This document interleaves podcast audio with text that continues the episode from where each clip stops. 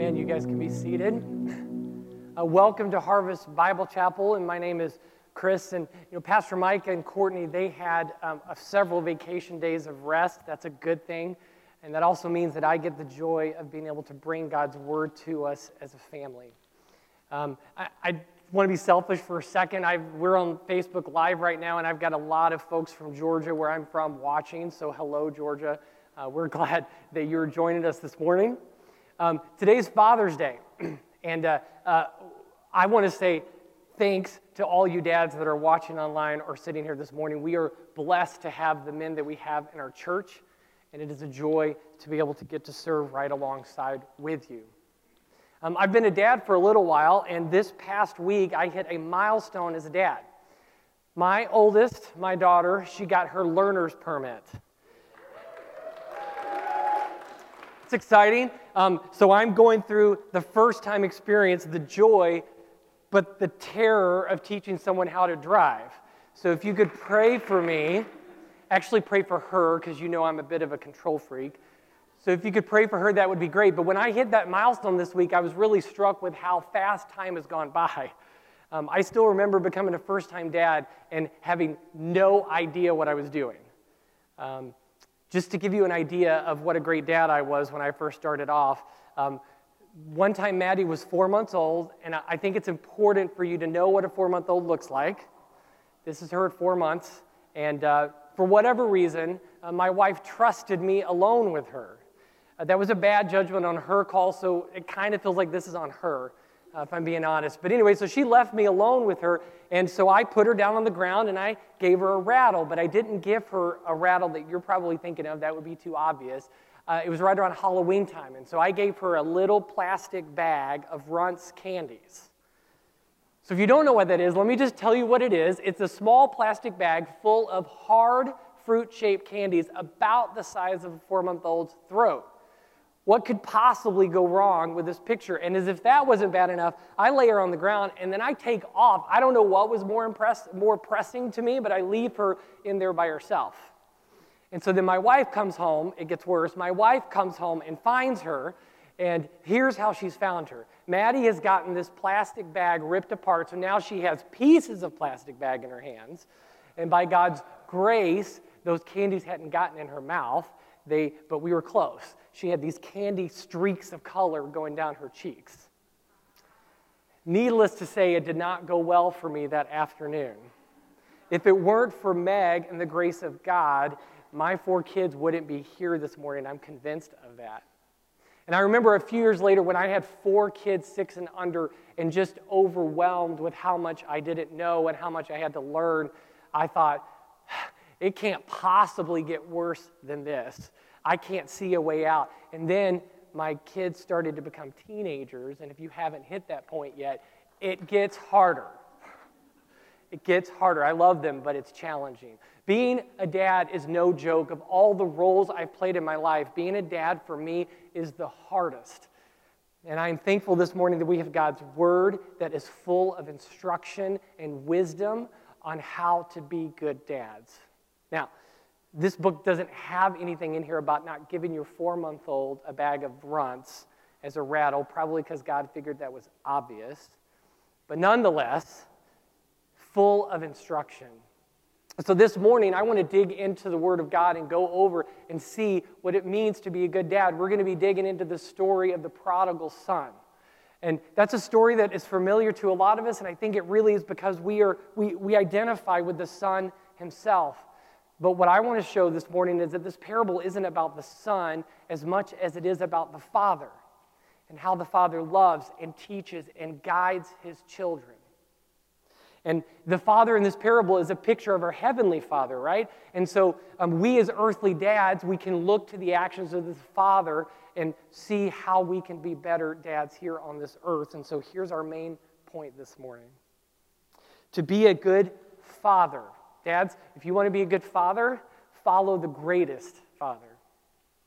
Now, I'm going to be talking a little bit to dads this morning, but I would encourage all of you not to tune out because I hope there's something in there for everything, for everybody. Um, first of all, some of you may not be dads, but you will be one day. Or some of you are moms, and there's tons of general parenting lessons we can pick up from the father. but every one of you have some amount of influence to kids around you. Um, at the very least, the kids in this church, where you are role models for our family. So let's get started. We're going to be in Luke chapter 15, and we're going to start in verse 11. And the first lesson as dads I want us to see is this a good father pursues a greater calling. We pursue a greater calling. So let's read together, starting in verse 11. It says, And he, this is Jesus talking, he said, There was a man who had two sons. So we know right away there are three characters in this parable. And the younger of them said to his father, Father, give me the share of property that is coming to me. And he divided his property between them. Not many days later, the younger son gathered all he had and took a journey into a far country, and there he squandered his property in reckless living. And when he had spent everything, a severe famine arose in that country, and he began to be in need. So he went and hired himself out to one of the citizens of that country who sent him into his fields to feed pigs, and he was longing to be fed with the pods that the pigs ate, and no one gave him anything.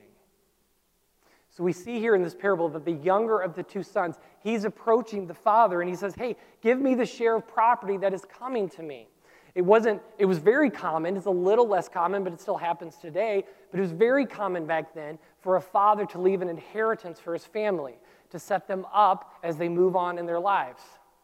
But usually, that inheritance passed on to the kids when he was dying or when he had already passed because that money was also meant to cover himself and his wife as they got older. And so it's very unusual for the younger son to come and say, Hey, give me my inheritance now. So, what the younger son is saying is he so badly wants to go his own way that he's willing to forsake his own dad. And he's like, you know what? I know you may have needs as you get older. I don't care. I have wants. I want it now. And we see here that when he gets the, the inheritance, he immediately cashes it out and takes off. And so, by doing this, he's saying, I'm severing my relationship with you, Dad.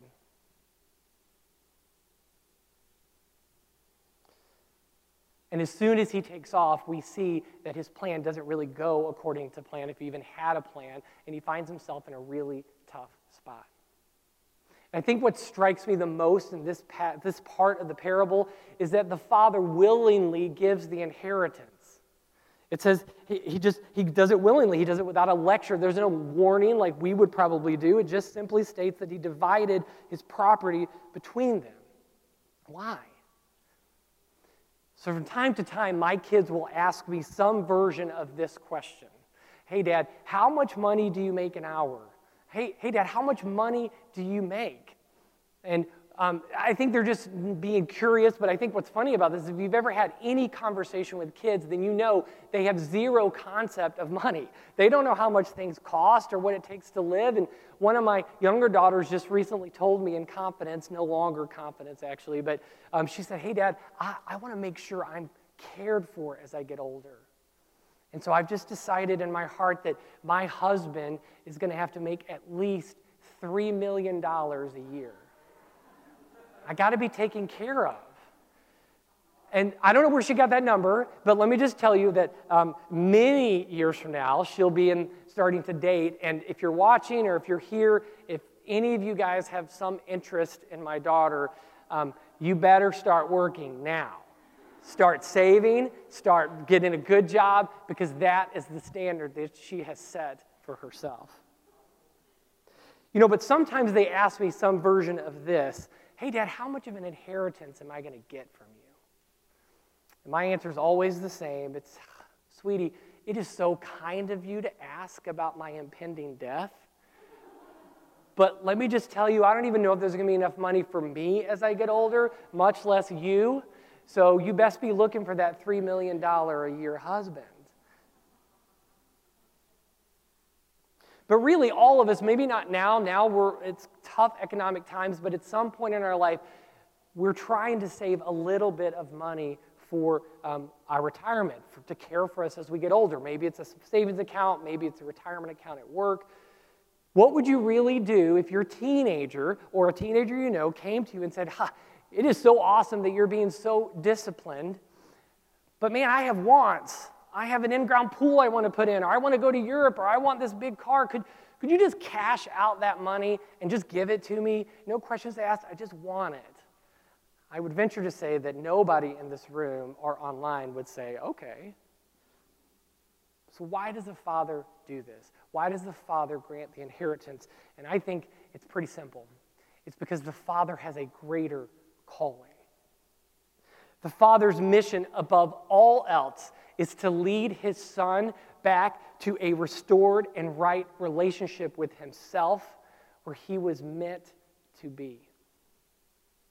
Father, Father knows the Son. He knows he's going to go and not use it wisely, but he says, Hey, I'm not making choices with my own well being in mind. Here's my money, take it. It's not going to make you happy, but if it brings you back to me, if it shows you what you are meant to be, take it. The price is worth it. That is my greater calling. And we're going to see later in this parable that the price he paid was absolutely worth it.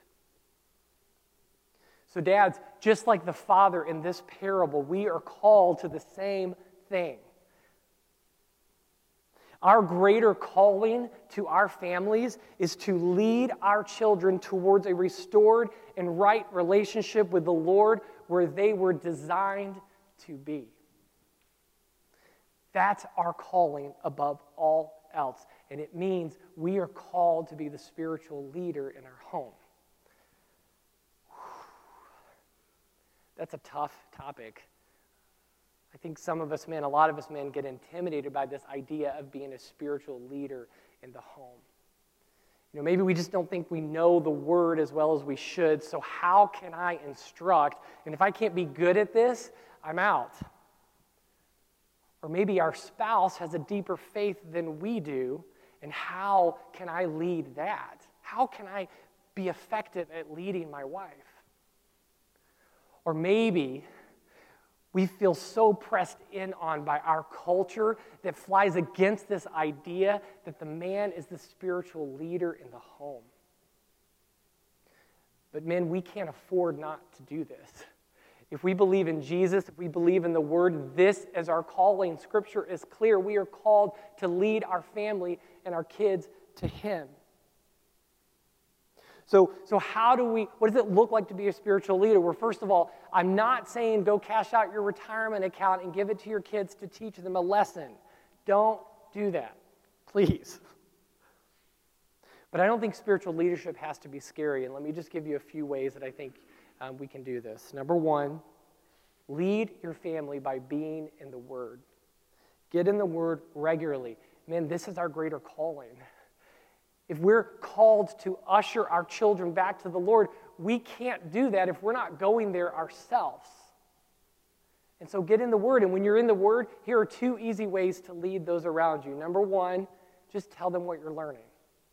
It could be anything, right? You could be like, hey, I just read this story about Noah and this big boat and this flood and the rainbow. Or I finally figured out the whole Trinity. Finally, I can just explain it to you. If you do, come see me. Maybe it's somewhere in between, right? But just share with your kids what you're learning. And then number two, ask them what they're learning. A, a, good leadership tip that someone gave me a long time ago is this you don't have to know the answers to be a good leader, you just have to ask good questions and listen.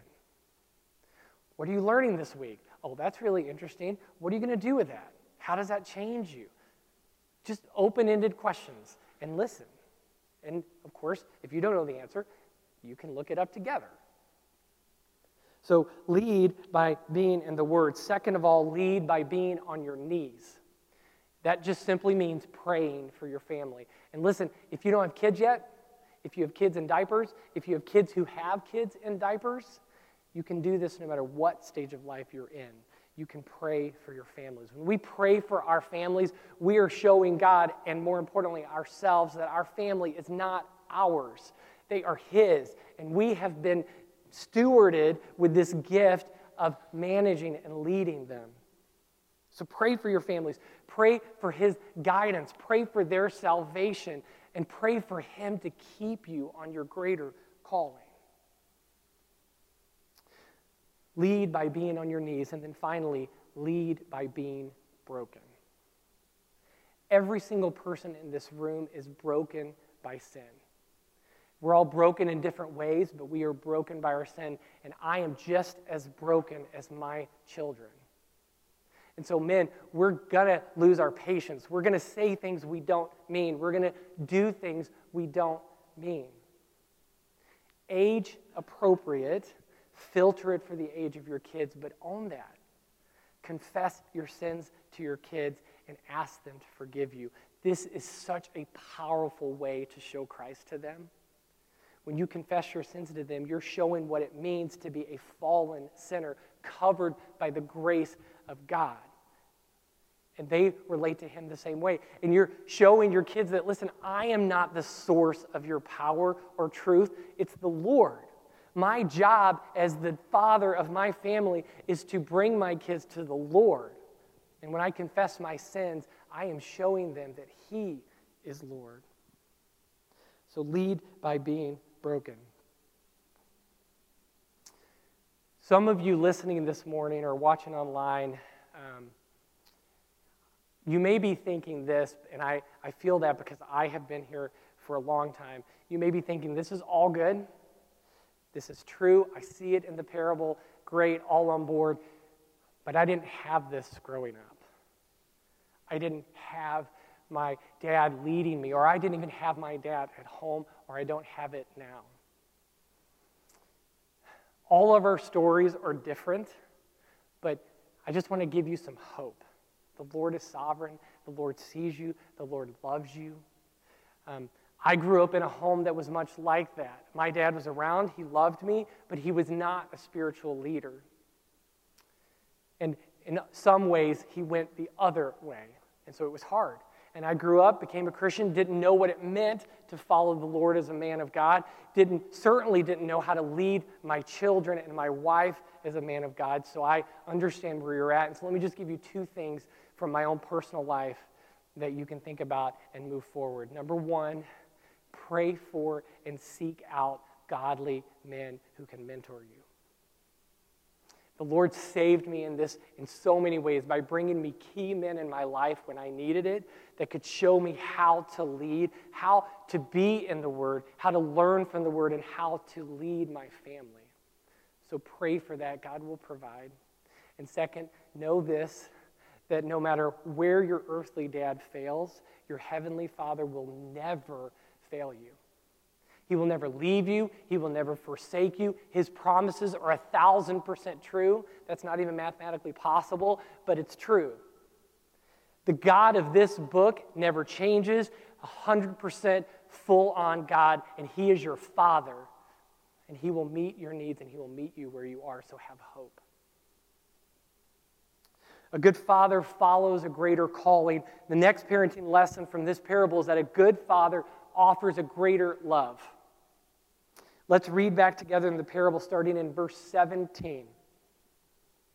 It says, But when he, this is the younger son, when he came to himself, he said, How many of my father's hired servants have more than enough bread, but I perish here with hunger? I will arise and go to my father, and I will say to him, Father, I have sinned against heaven and before you. I am no longer worthy to be called your son. Treat me as one of your hired servants. And he arose and came to his father. But while he was still a long way off, his father saw him and felt compassion and ran and embraced him and kissed him. And the son said to him, Father, I have sinned against heaven and before you. I am no longer worthy to be called your son. But the father said to his servants, Bring quickly the best robe and put it on him, and put a ring on his hand and shoes on his feet, and bring the fattened calf and kill it, and let us eat and celebrate. For this my son was dead and is alive again he was lost and is found. And they began to celebrate. The younger son here reaches his lowest point. He's broke, he's starving, he's desperate. He sees that the only way back is back to his father. It says here that he came to himself. And that just means that he sees the foolishness of his choices and says he's going home. Yes, that's what we want. But even though he's decided and he's resolved to go back home, do you guys see here that he's scared? He's nervous.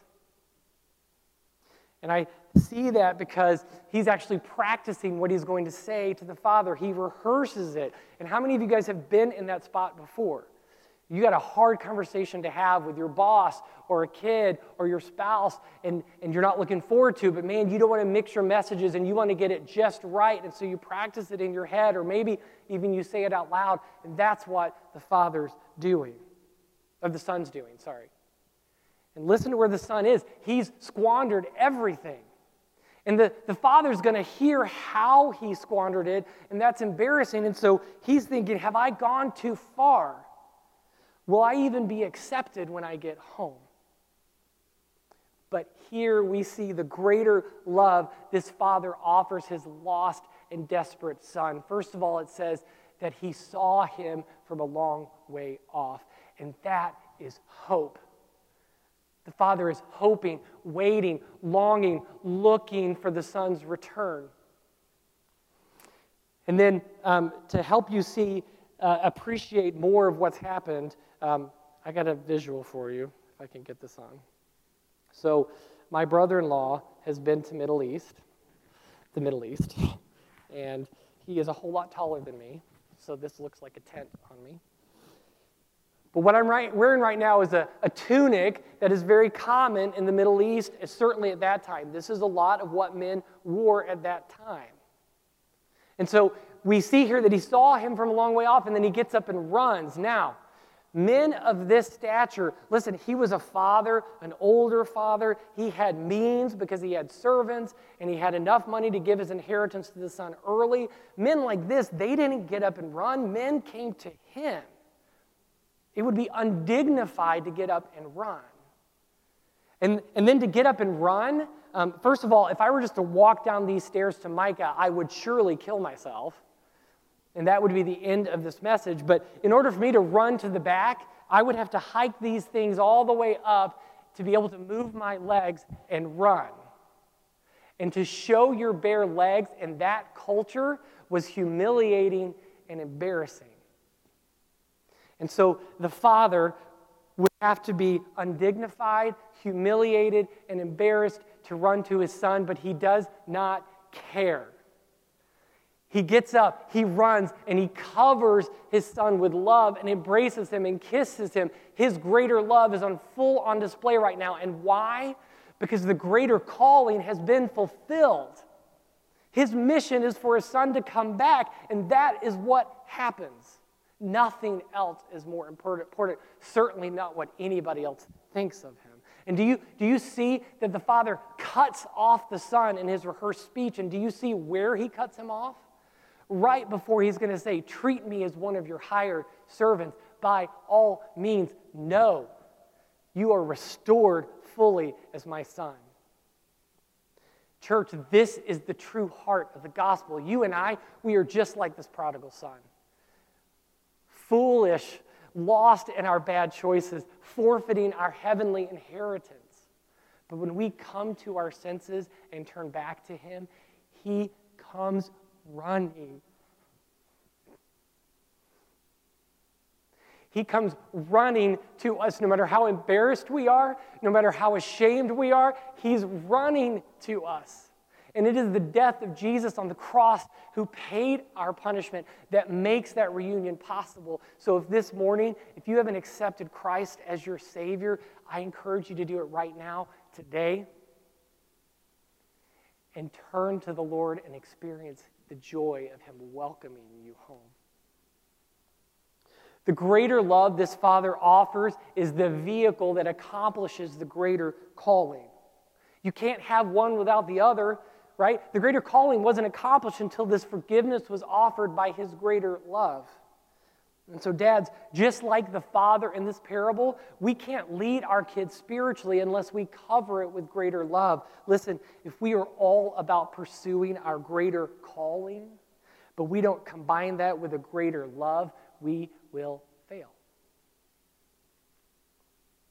So, how do we wrap our pursuit of a greater calling with greater love? There's a lot of ways. Let me just give you a few uh, that come to mind today. First of all, love your kids enough to study them. Our kids were designed by the Lord with specific gifts, specific purposes. And so, how can we as dads move them to that purpose? Study them. Who are they? What motivates them? What interests them? They are different people, and every one of your kids are different. Listen, the truths in this Bible will never change. They will never change, but how we communicate that truth can change. If we know our children well, we can tailor the truth of this message to them and meet them at, place, at a place where they are. So study your kids to love them well. Second of all, love them enough to discipline. Man, my kids love it when I say to them, I am punishing you because I love you. Our parents said that to us, right? I'm saying it to my kids, and guess what? They will say it to their kids, even though they don't like it now, because it's true. Love is discipline.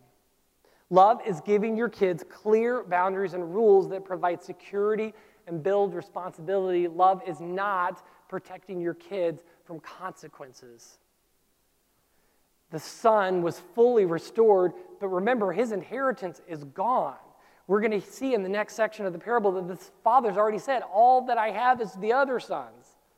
So his inheritance is gone. There are consequences to his bad choices, but he's welcomed back. Love them enough to discipline, and finally, love them enough to believe the best. I have to say, this is a lesson that the Lord's been working on me a lot in the last year or two.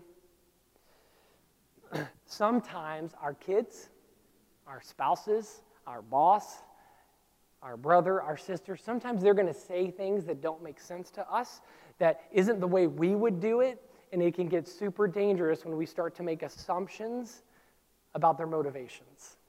Why are they doing that? Are they out to get me? Are they mad at me? Why is my son doing that? Is he rebellious? Maybe he's not. Maybe he's just being a dumb kid. It's okay because I do a lot of dumb things too. Choose to believe the best about your kids. Believe that they have the best intentions. Believe that they love you. They want to please you. They want to make you happy. That's not always going to be the case. We're all broken people. But if you take this mindset, it will change how you approach your kids. It will change how you discipline them, and it will change how they receive you. So love them enough to believe the best and wrap your greater calling with greater love. Our last lesson this morning from the greatest father is that a good father has greater priorities. Let's go back to the parable and start in verse 25.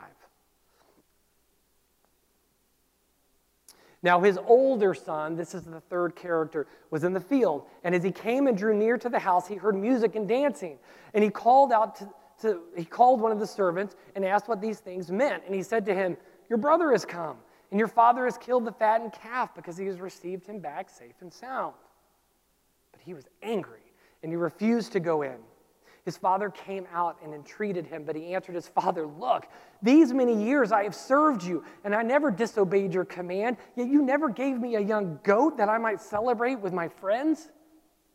But when this son of yours came who has devoured your property with prostitutes, you killed the fattened calf for him. And he said to him, Son, you were always with me, and all that is mine is yours. It was fitting to celebrate and be glad, for this your brother was dead and is alive.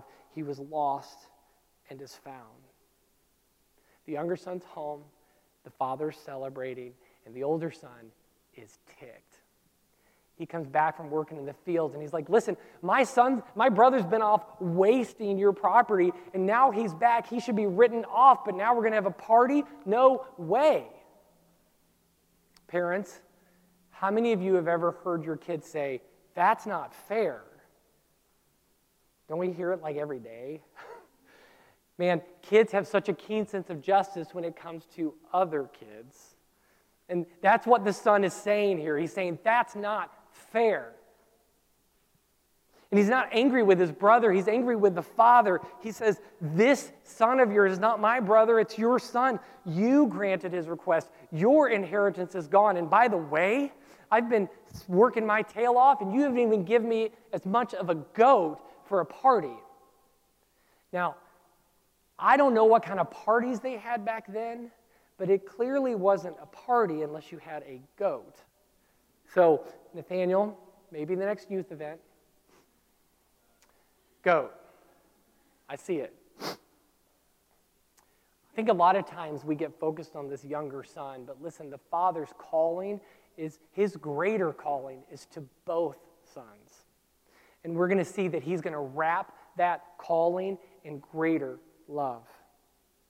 The older son's critical heart is he's missing what's happening because he's so critical and bitter. And listen, even though the father hasn't done anything wrong, he leaves this party and comes out and pleads with him to see what he's missing greater love. The faithful father challenges his son to see the bigger picture. There are greater priorities than things like goats and parties. Your brother was dead, he was lost, but now he is found. Nothing else matters. Of course, it's fitting to celebrate. The father says to his older son, and he says to us earthly dads as we parent our kids, he says this it's not about you. It's not about goats. It's always about the kingdom. Jesus' ultimate message to the Pharisees and to us is this check your priorities. Um, when Meg and I first moved down to St. Louis, I was an actuarial consultant, and I really liked the job. I got to travel a lot. I went to a lot of different places around the country. Um, I had some great benefits, and um, I worked. Um, um, I got to work on lots of different types of projects. But as, as I got older and my family got bigger, those perks became a little bit not so perks, not so perky, if that's a word, um, because um, um, I was working a lot. I was traveling a lot. I was working all kinds of weird hours. And so I remember getting to a point where um, I was in a hotel room somewhere by the time my third child came along. I was sitting in a hotel room and I called Meg and I said, I cannot do this anymore. I wasn't able to spend as much time with my kids. I wasn't involved in church at all, and I just like, I can't do it. And so we made the really hard decision to leave that job, and there were a lot of consequences. It was a very stressful time for us, but we decided to leave. And I remember when I announced I was leaving, the head of the practice called me and said, Chris, I heard you're leaving. I don't want you to leave. What can we offer you to get you to stay? And I said, That's really kind of you.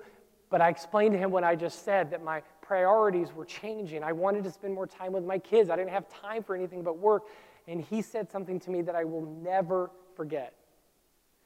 He said, Yeah, I understand what you're saying. My wife, my kids, they don't get to spend as much time with me as they would want. And I certainly don't have any time other than work. But my family has never complained about that. And you want to know why?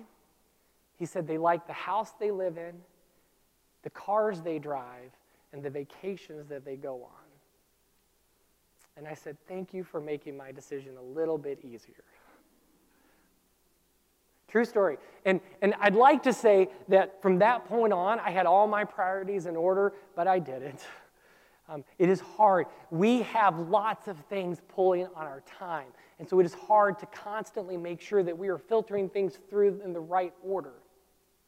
A few years ago, as I started to get more and more responsibility in the church and I had more kids, um, a good friend of mine shared with me a list of priorities to filter my decisions, my time, and my money. And it's been super helpful for me, so I want to share that with you this morning. Here are the priorities that he shared with me. Number one, number one is your personal walk with the Lord above all else. If this is our greater calling, if this is our top priority, we have time for this. Number two, your spouse. Number three, your children. Number four, your career or your school, wherever you're at. After all that is church service and community. You guys know me. You know I wouldn't get a list out here without talking about church service, right? And then after that is everything else. Maybe not every one of these apply to you. Maybe you're not married, maybe you don't have kids, but the order would still apply. So as we sit here and look at this list, let me just ask you, how are you doing with this?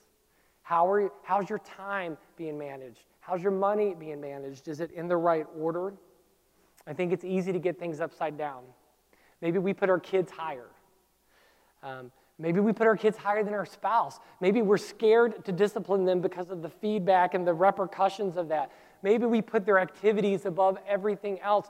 This is something I struggle with a lot, if I'm being candid. But when we put our kids higher than they need to be, we're teaching them to be self centric and not God centric. Our greater calling is to point them to the Lord. It's not about them, it's about the Lord. Or maybe we put our work higher than we should. That's what I was doing. Be good at what you do, love what you do, work hard at what you do. That is biblical. But don't put it higher than your family. You can't be on your greater calling if you're not there. Uh, here's another one that's a little bit closer to me. Um, what if I put church service higher than it should be on that list? How can it be bad to serve the church? Well, if I'm not leading my family well, then I'm definitely not serving the church well. And so, listen, men, if you need to lead your family well and you need to put time on that, do that and do less setup and tear down. I cannot believe that just came out of my mouth. But on behalf of your leadership team, that's true. That's what we want. Lead your families well. We can put into practice right priorities for the good of those around us to the glory of the Lord. So, listen, men, to be a good father, follow the greatest father.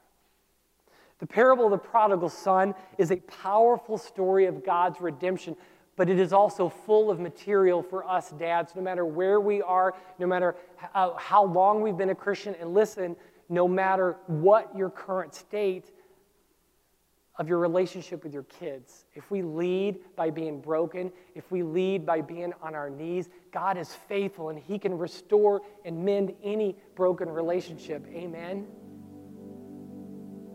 So, men, lead your family with a greater calling Sacrifice for your family with a greater love and balance your life with greater priorities.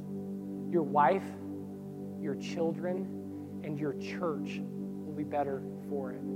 Let's pray. Father, we praise you this morning because you are our greatest Father. And you wrap us with your greater love. How deep your love for us, Lord, that when we turn from our ways, when we confess our sins to you, that you open your arms and you come running to us to embrace us back home. Father, if there are those in this, this morning that don't know you, I pray that they would come to know you now and be welcomed by who you are.